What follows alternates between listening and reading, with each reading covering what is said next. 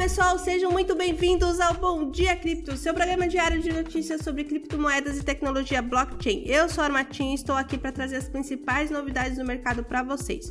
Hoje é sexta-feira, dia 3 de novembro, e temos algumas notícias interessantes para compartilhar com vocês. Mas antes, gostaria de lembrar que o nosso site, bitcoinblock.com.br, está disponível gratuitamente o plano Sardinha, que oferece diversas vantagens para quem se cadastrar. Então não deixe de conferir.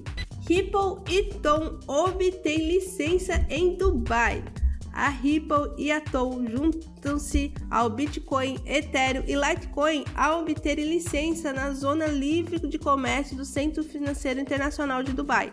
Agora, mais de 4 mil empresas poderão usar esses tokens, enquanto a zona considerar novas medidas legais para as criptomoedas e Sam Beckman-Frieden considerado culpado. No julgamento de fraudes da FTX, Sam Beckman-Frieden foi considerado culpado de todas as sete acusações.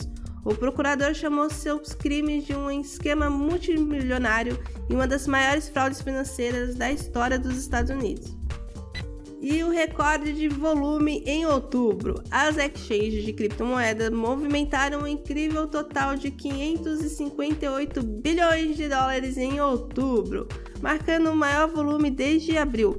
Embora o crescimento tenha sido impulsionado pelas exchanges centralizadas, as plataformas descentralizadas não acompanharam esse aumento.